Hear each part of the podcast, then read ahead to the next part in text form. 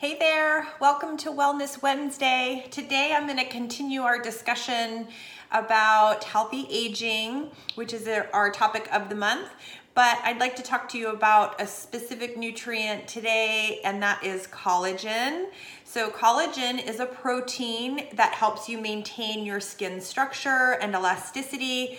And unfortunately, as we age, our production of this protein decreases. So, this is what leads to softer skin and wrinkles.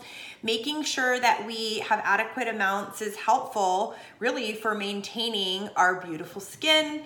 And it also helps with um, supporting joint health, which are both super important as we age, of course. So, supplementation this is an easy way to ensure you're getting uh, good amounts of collagen but eating you know foods that are high in nutrients that actually help your body produce collagen is also helpful like vitamin C. That's definitely a nutrient that supports the production of collagen.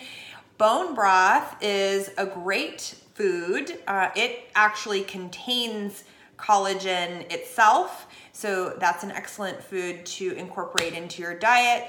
But foods like eggs and leafy greens, citrus fruits, berries, cold water fish, um, and uh, leafy greens, garlic, those are all foods that really encourage and support your body's ability to produce collagen make sure you're getting a good amount of those too. Uh, it's I, am sure they sound familiar because I often mention those for lots of different reasons.